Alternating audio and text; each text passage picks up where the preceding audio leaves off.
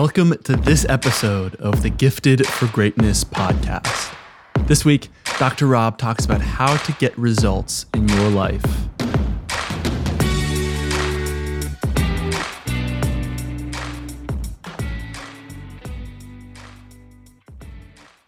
Wow, I'm telling you what, today we're going to do some things that are going, going to improve our lives. I almost feel like I'm in, in an improvement lab.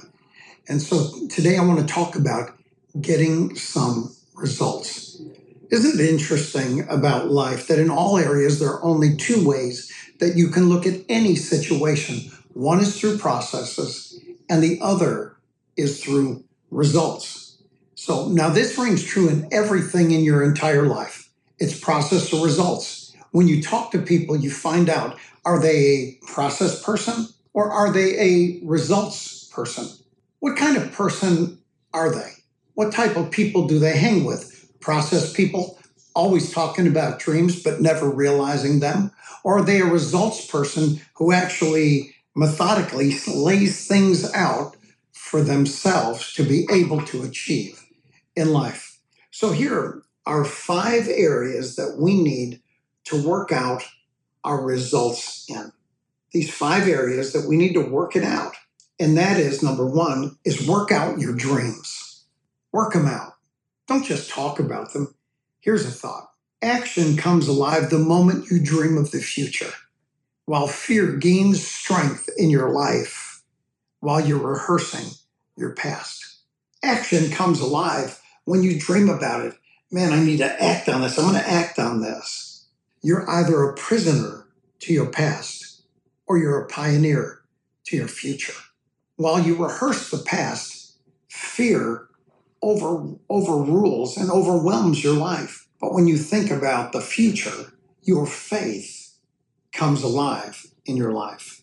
Here's the second thing about working things out and getting results in your life that's important. Number two is work out your understanding because you're either a prisoner to your past or you're a pioneer to your future. Here's number three, and this is so important for us in our lab of, improving our lives, and that is work out your happiness. Work it out. Don't expect other people to make you happy. The only thing that miserable people do to your life is that they just add to the misery that you have. I've said it before, and I believe that it's true. It is a true statement.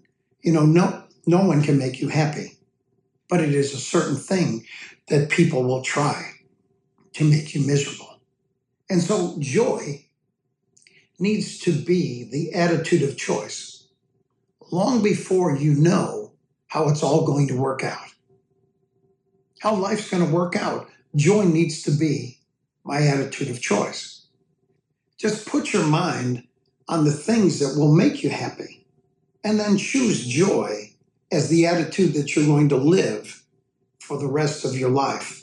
Now, number four is work out your relationships because remember, it's a process or there are results. I've seen people that have befriended others for 50 or 60 years and yet at the end have someone turn on them and not be able to support them. That's interesting to me. Work out your relationships, whatever youth you have in your life, work out your relationships. Because the only thing that stands between you and you fulfilling your dreams is a person. It's just one person, it's one relationship. You know, there are light poles galore going down the street. You have them on both sides and what they do is that they light your path to everywhere that you're going. But then all of a sudden, some type of mishap happens. You swerve your car to be able to stay away from something that had run out into the road, and you hit one of those light poles. See, it only takes one. There's a lot of wonderful people in the world. But if you just run into one that you shouldn't have run into, it could actually destroy your life.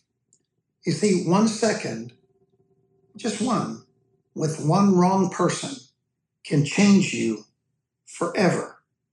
Never think that you you can do no wrong. Always understand that each and at each and every moment there's a process person and there's a results person. So what is the last point about this very thing about getting results? What is that last thing? And that is work out your generosity. Decide what kind of things in life are important to you. Do that. Because having nothing is not the lack of money. Having nothing is the proof of mismanaged money. Think about it. Everybody's got money. The reason why they have none is because of what they spend it on. Now, I understand that things can be tight for anyone that would be under the sound of this voice right now. Anything can be tight for anyone. And I'm not saying that there aren't people in the world that have absolutely nothing. But I went through a time in my own life where I had absolutely nothing. But yet, what happened was was that I discovered that it wasn't that I didn't have any money. It was the fact that I used it for the wrong things. I'll never forget the time that my mom and my dad, with us four little boys watching, my dad said to my mom, Well, what should we buy? Should we buy beer or should we buy bread? And my mother said, Let's buy beer. And that's how we lived our lives. Think it over about what you want in your life. Take plenty of time and make up your own mind what you'll give because this will protect you against sob stories of others. Wow. Getting results. I'm not a process person. I'm not excited about processes. I'm only excited about results.